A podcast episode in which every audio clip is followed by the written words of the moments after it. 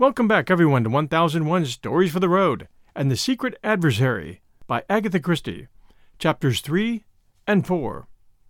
And I especially wanted to welcome all you new listeners who have joined us for this Agatha Christie novel. And now, chapter 3 A Setback. The moment was not quite so triumphant as it ought to have been. To begin with, the resources of Tommy's pockets were somewhat limited. In the end, the fare was managed the lady recollecting a plebeian twopence, and the driver, still holding the varied assortment of coins in his hand, was prevailed upon to move on, which he did after one last hoarse demand as to what the gentleman thought he was giving him. I think you've given him too much, Tommy, said Tuppence innocently. I fancy he wants to give some of it back. It was possibly this remark which induced the driver to move away. Well, said Mr. Beresford, at length able to relieve his feelings, what the dickens did you want to take a taxi for? I was afraid I might be late and keep you waiting, said Tuppence gently. Afraid you might be late? Oh, Lord, I give it up, said Tommy. And really and truly, continued Tuppence, opening her eyes very wide, I haven't got anything smaller than a five pound note. You did that part of it very well, old bean. But all the same, the fellow wasn't taken in. Not for a moment. No, said Tuppence thoughtfully. He didn't believe it. That's the curious part about speaking the truth. No one does believe it. I found that out this morning. Now let's go to lunch, Tommy. How about the Savoy? Tommy grinned. How about the Ritz? On second thoughts, I prefer the Piccadilly. It's nearer. We shan't have to take another taxi. Come along. Is this a new brand of humor? Or is your brain really unhinged? inquired Tommy. I've come into money, and the shock has been too much for me, said Tuppence.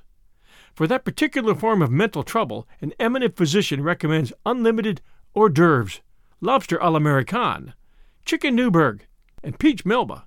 Let's go and get them. Tuppence, old girl, what has really come over you? Oh, unbelieving one! Tuppence wrenched open her bag. Look here and here, and here. Great Jehoshaphat! My dear girl, don't wave fishers aloft like that. They're not fishers. They're five times better than fishers, and this one's ten times better. Tommy groaned. I must have been drinking unawares. Am I dreaming, Tuppence? Or do I really behold a large quantity of five pound notes being waved about in a dangerous fashion? Even so, O king. Now will you come and have lunch? I'll come anywhere, but what have you been doing? Holding up a bank? All in good time. What an awful place Piccadilly Circus is. There's a huge bus bearing down on us. It would be too terrible if they killed the five pound notes. Where are we headed? Grill room? inquired Tommy, as they reached the opposite pavement in safety. The other's more expensive? demurred Tuppence. That's mere wicked wanton extravagance. Come on below. Are you sure I can get all the things I want there? That extremely unwholesome menu you were outlining just now? Of course you can, or as much as is good for you anyway. And now tell me, continued Tommy, unable to restrain his pent up curiosity any longer as they sat in state surrounded by the many hors d'oeuvres of Tuppence's dreams. And there Tuppence Cowley told him. And the curious part of it is, she ended, that I really did invent the name of Jane Finn. I didn't want to give my own because of poor father, in case I should get mixed up in anything shady. Perhaps that's so, said Tommy, slowly. But you didn't invent it. What? No, I told it to you. Don't you remember? I said yesterday I'd overheard two people talking about a female called Jane Finn. That's what brought the name into your mind so pat. So you did. I remember now. How extraordinary. Tuppence tailed off into silence. Suddenly she roused herself. Tommy! Yes? What were they like, the two men you passed? Tommy frowned in an effort to remember. One was a big, fat sort of chap, clean shaven, I think, and dark. That's him! cried Tuppence in an ungrammatical squeal. That's Whittington! What was the other man like? I don't remember. I didn't notice him particularly. It was really the outlandish name that caught my attention. And people say that coincidences don't happen. Tuppence tackled her peach melba happily. But Tommy had become serious. Look here, Tuppence, old girl, what's this going to lead to? More money, replied his companion.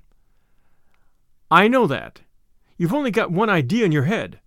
What I mean is, what about the next step? How are you going to keep the game up? Oh, Tuppence laid down her spoon. You're right, Tommy. It is a bit of a poser. After all, you know, you can't bluff him forever. You're sure to slip up sooner or later. And anyway, I'm not at all sure that it isn't actionable. Blackmail, you know? Nonsense! Blackmail is saying you'll tell unless you're given money. Now, there's nothing I could tell, because I really don't know anything. Hmm, said Tommy doubtfully. Well, anyway, what are we going to do? Whittington was in a hurry to get rid of you this morning, but next time he'll want to know something more before he parts with his money. He'll want to know how much you know and where you got your information from, and a lot of other things that you can't cope with. What are you going to do about it? Tuppence frowned severely. We must think. Order some Turkish coffee, Tommy. Stimulating to the brain. Oh, dear, what a lot I've eaten. You have made rather a hog of yourself. So have I, for that matter. But I flatter myself that my choice of dishes was more judicious than yours. Then to the waiter, two coffees, please. One Turkish, one French. Tuppence sipped her coffee with a deeply reflective air and snubbed Tommy when he spoke to her. Be quiet, I'm thinking. Shades of Pelmanism, said Tommy, and relapsed into silence. There, said Tuppence at last. I've got a plan. Obviously, what we've got to do is find out more about it all. Tommy applauded. Don't jeer. We can only find out through Whittington. We must discover where he lives, what he does. Sleuth him, in fact. Now I can't do it, because he knows me. But he only saw you for a minute or two in Lyons. He's not likely to recognize you. After all, one young man is much like another. I repudiate that mark utterly. I'm sure my pleasing features and distinguished appearance would single me out from any crowd. My plan is this, Tuppence went on calmly. I'll go alone tomorrow. I'll put him off again like I did today. It doesn't matter if I don't get any more money at once. Fifty pounds ought to last us a few days. Or even longer. You'll hang about outside. When I come out, I shan't speak to you in case he's watching, but I'll take up my stand somewhere near and when he comes out of the building, I'll drop a handkerchief or something, and off you go. Off I go to where? Follow him, of course, silly. What do you think of that idea? It's the sort of thing one reads about in books. I somehow feel that in real life one will feel a bit of an ass standing in the street for hours with nothing to do. People will wonder what I'm up to. Not in the city. Everyone's in such a hurry. Probably no one will even notice you at all. That's the second time you've made that sort of remark. Never mind, I forgive you. Anyway, it will be rather a lark. What are you doing this afternoon? Well, said Tuppence meditatively, I had thought of hats, or perhaps silk stockings, or perhaps. Hold hard, admonished Tommy. There's a limit to fifty pounds. But let's do dinner at a show tonight at all events. Rather. The day passed pleasantly the evening even more so. Two of the five pound notes were now irretrievably dead. They met by arrangement the following morning and proceeded citywards. Tommy remained on the opposite side of the road while Tuppence plunged into the building. Tommy strolled slowly down to the end of the street, then back again. Just as he came abreast of the building, Tuppence darted across the road. Tommy! Yeah, what's up? Place is shut. I can't make anyone hear. That's odd. Isn't it? Come up with me, and let's try again. Tommy followed her. As they passed the third floor landing, a young clerk came out of an office. He hesitated a moment, then addressed himself to Tuppence. Were you looking for Estonia glassware?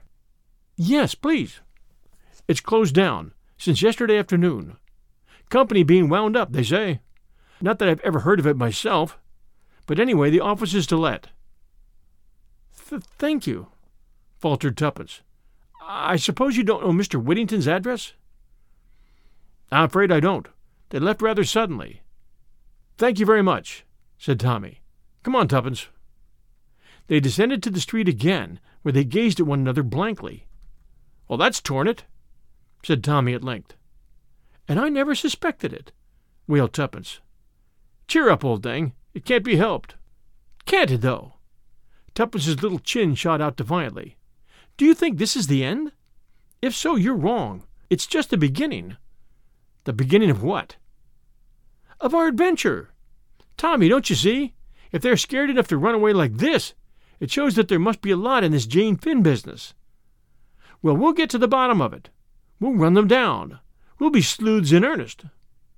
Yes, but there's no one left to sleuth. No, and that's why we have to start all over again. Lend me that bit of pencil. Thanks. Wait a minute. Don't interrupt. There. Tuppence handed back the pencil and surveyed the piece of paper on which he had written with a satisfied eye. What's that? Advertisement. You're not going to put that thing in after all. No, it's a different one. She handed him the slip of paper. Tommy read the words on it aloud. Wanted. Any information respecting Jane Finn. Apply Y.A. We'll return with Chapter 4 Who is Jane Finn? right after these sponsor messages. And now, Chapter 4 From the Secret Adversary Who is Jane Finn? The next day passed slowly. It was necessary to curtail expenditure. Carefully husbanded, forty pounds will last a long time. Luckily, the weather was fine, and walking is cheap, dictated Tuppence. An outlying picture house provided them with recreation for the evening. The day of disillusionment had been a Wednesday. On Thursday, the advertisement had duly appeared. On Friday, letters might be expected to arrive at Tommy's rooms. He had been bound by an honorable promise not to open any such letters if they did arrive, but to repair to the National Gallery, where his colleague would meet him at ten o'clock. Tuppence was first at the rendezvous. She ensconced herself on a red velvet seat and gazed at the Turners with unseeing eyes until she saw the familiar figure enter the room. Well? Well, returned Mr. Tommy Beresford provokingly. Which is your favorite picture? Don't be a wretch. Are there any answers? Tommy shook his head with a deep and somewhat overacted melancholy. I didn't want to disappoint you, old thing, by telling you right off. It's too bad. Good money wasted, he sighed. Still, there it is. The advertisement has appeared, and there are only two letters. Tommy, you devil! almost screamed Tuppence. Give them to me. How could you be so mean? Mind your language, Tuppence. Your language. They're very particular at the National Gallery. Government show, you know. And do remember, as I've pointed out to you before, that as a clergyman's daughter, I ought to be on the stage, finished Tuppence with a snap. Uh, that's not what I intended to say. But if you are sure that you have enjoyed to the full the reaction of joy after despair with which I have kindly provided you free of charge, let us get down to our mail, as the saying goes. Tuppence snatched the two precious envelopes from him unceremoniously and scrutinized them carefully. Thick paper, this one. It looks rich.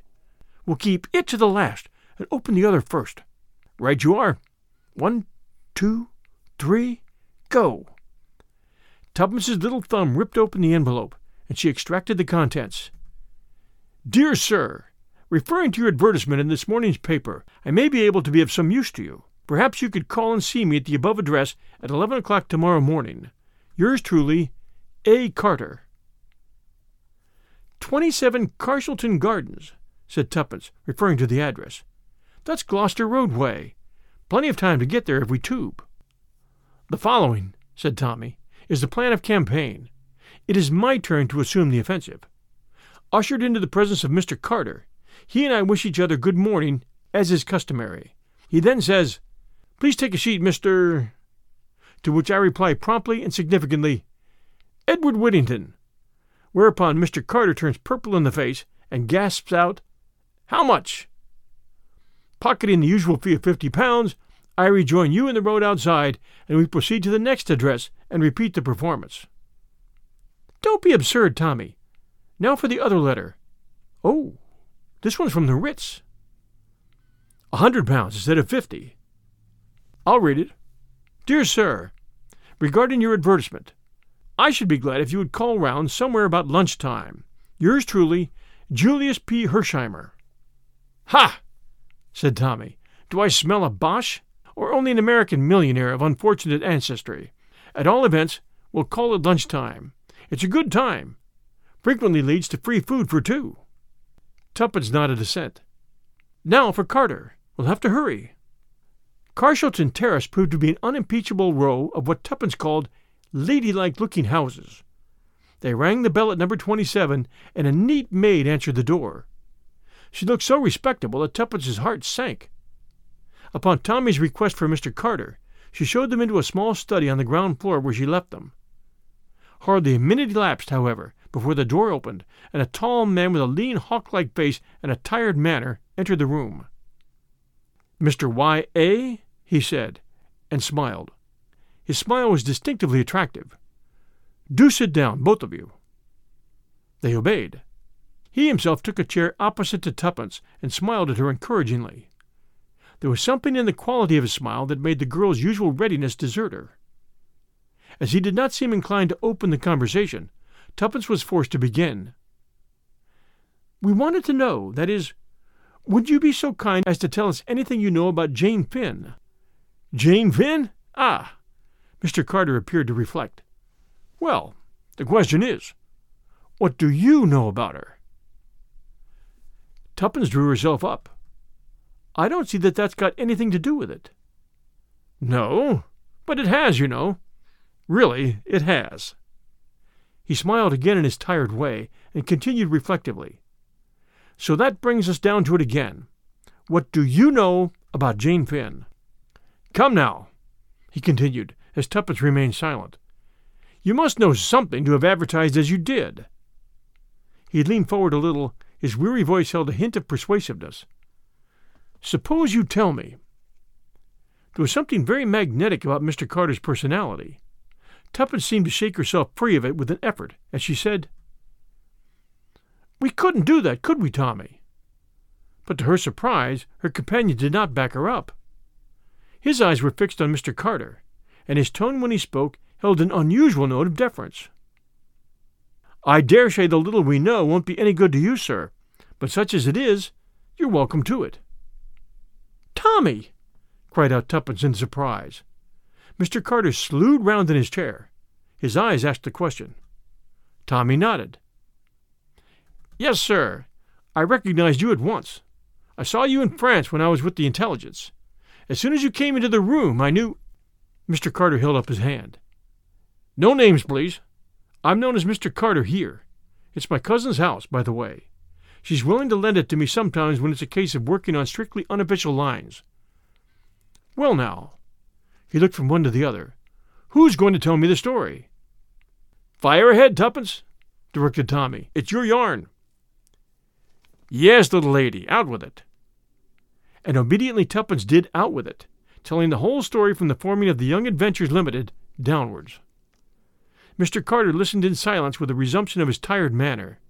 Now and then he passed his hand across his lips as though to hide a smile. When she had finished, he nodded gravely. Not much, but suggestive. Quite suggestive.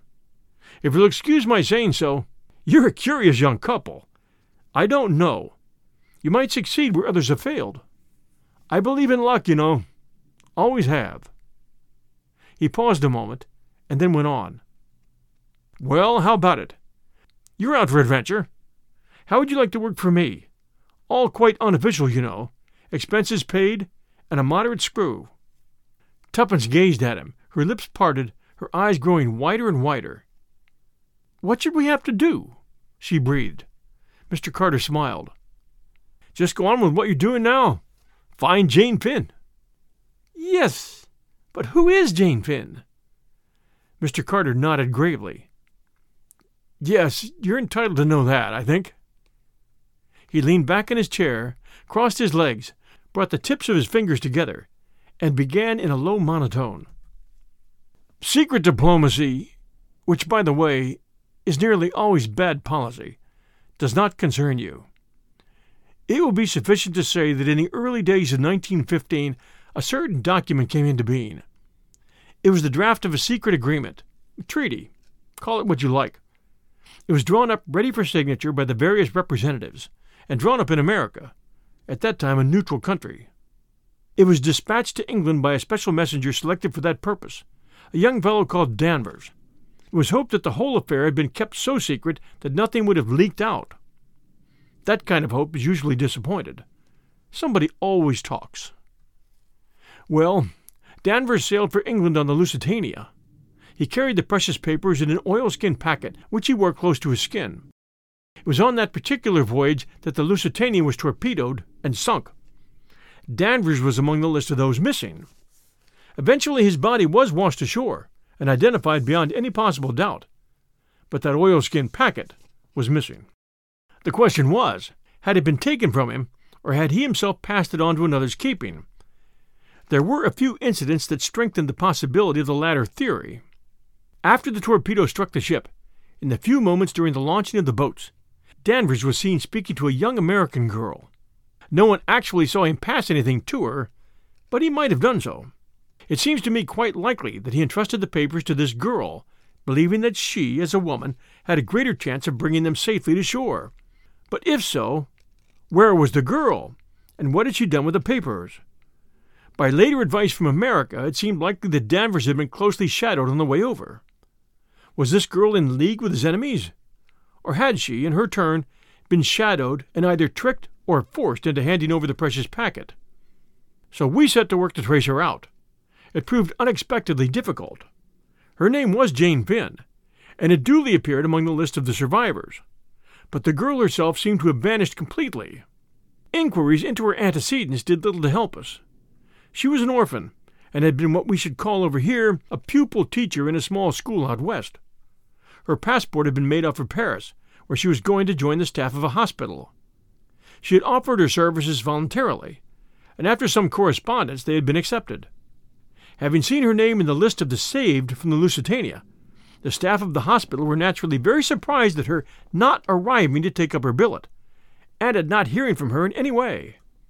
Well, every effort was made to trace the young lady, but all in vain. We tracked her across Ireland, but nothing could be heard of her after she set foot in England. No use was made of the draft treaty, as might very easily have been done, and we therefore came to the conclusion that Danvers had, after all, destroyed it. The war entered on another phase. The diplomatic aspect changed accordingly, and the treaty was never redrafted. Rumors as to his existence were emphatically denied. The disappearance of Jane Finn was forgotten, and the whole affair was lost in oblivion. Mr. Carter paused, and Tuppence broke in impatiently. But why is it all cropped up again? The war's over. A hint of alertness came into Mr. Carter's manner. Because it seems that the papers were not destroyed after all, and that they might be resurrected today with a new and deadly significance. Tuppence stared. Mr. Carter nodded. Yes, five years ago that draft treaty was a weapon in our hands. Today it's a weapon against us. It was a gigantic blunder.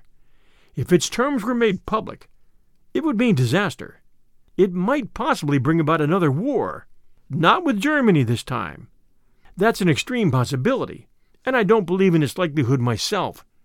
But that document undoubtedly implicates a number of our statesmen whom we cannot afford to have discredited in any way at the present moment. As a party cry for labor, it would be irresistible. And a labor government at this juncture would, in my opinion, be a grave disability for British trade. But that is a mere nothing to the real danger. He paused and then said quietly, You may perhaps have heard or read that there is a Bolshevist influence at work behind the present labor unrest. Tuppence nodded. Well, that's the truth. Bolshevist gold is pouring into this country for the specific purpose of procuring a revolution. And there is a certain man, a man whose real name is unknown to us, who is working in the dark for his own ends. The Bolshevists are behind the labor unrest. But this man is behind the Bolshevists. Who is he? We do not know. He's always spoken of by the unassuming title of Mr. Brown. But one thing is certain he is the master criminal of this age. He controls a marvelous organization. Most of the peace propaganda during the war was originated and financed by him. His spies are everywhere. A naturalized German? asked Tommy. On the contrary, I have every reason to believe he's an Englishman. He was pro German, as he would have been pro Boer. What he seeks to attain, we don't know. Probably supreme power for himself, a kind of a kind of unique in history. We have no clue as to his real personality. It is reported that even his own followers are ignorant of it. Where we have come across his tracks, he has always played a secondary part. Somebody else assumes the chief role. But afterwards, we always find that there's been some nonentity, a servant or a clerk, who has remained in the background unnoticed, and that the elusive Mr. Brown has escaped us once more. Oh! Tuppence jumped. I wonder. Yes? I remember in Mr. Whittington's office, the clerk, he called him Brown. You don't think. Carter nodded thoughtfully. Very likely. A curious point is that the name is usually mentioned. An idiosyncrasy of genius. Can you describe him at all? Ah, I really didn't notice. He was quite ordinary, just like anyone else. Mr. Carter sighed in his tired manner. That's invariably the description of Mr. Brown. Brought a telephone message to the man Whittington, did he? Did you notice a telephone in the outer office? Tuppence thought. No, I don't think I did. Exactly. That message was Mr. Brown's way of giving an order to his subordinate. He overheard the whole conversation, of course. Was it after that that Whittington handed you over the money and told you to come the following day? Tuppence nodded. Yes, undoubtedly the hand of Mr. Brown. Mr. Carter paused. Well, there it is. You see what you are pitting yourselves against? Possibly the finest criminal brain of the age. I don't quite like it, you know. You're such young things, both of you. I shouldn't like anything to happen to you. It won't, Tuppence assured him positively. I'll look after her, sir, said Tommy. And I'll look after you, retorted Tuppence, resenting the manly assertion. Well, then, look after each other, said Mr. Carter, smiling. Now, let's get down to business. There's something mysterious about this draft treaty that we haven't fathomed yet. We've been threatened with it, in plain and unmistakable terms. The revolutionary element as good as declare that it's in their hands, and that they intend to produce it at a given moment. On the other hand, they are clearly at fault about many of its provisions. The government consider it as mere bluff on their part, and rightly or wrongly have stuck to the policy of absolute denial. I'm not so sure. There have been hints, indiscreet allusions, that seem to indicate that the menace is a real one. The position is much as though they had got hold of an incriminating document, but couldn't read it because it was in cipher. But we know that the draft treaty wasn't in cipher. Couldn't be in the nature of things, so that won't wash. But there's something. Of course, Jane Finn may be dead for all we know. But I don't think so. The curious thing is that they're trying to get information about the girl from us. What? What? Yes.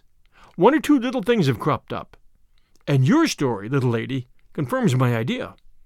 They know we're looking for this Jane Finn. Well, they'll produce a Jane Finn of their own, say at a pensionnat in Paris. Tuppence gasped, and Mr. Carter smiled. No one knows in the least what she looks like, so that's all right. She's primed with a trumped up tale, and her real business is to get as much information as possible out of us.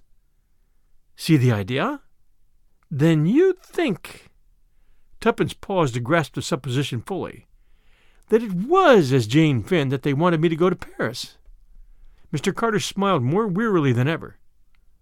I do believe in coincidences, you know, he said. Thanks for joining us for chapters 3 and 4 of The Secret Adversary by Agatha Christie. We do appreciate reviews for 1001 Stories for the Road, especially from you Apple listeners. So if you can give it a few minutes, we would appreciate that very much if you're indeed enjoying our stories. Until next Sunday night at 6 p.m. Eastern Time, everyone, this is your host, John Hagedorn, saying, Stay safe, and we'll be back soon.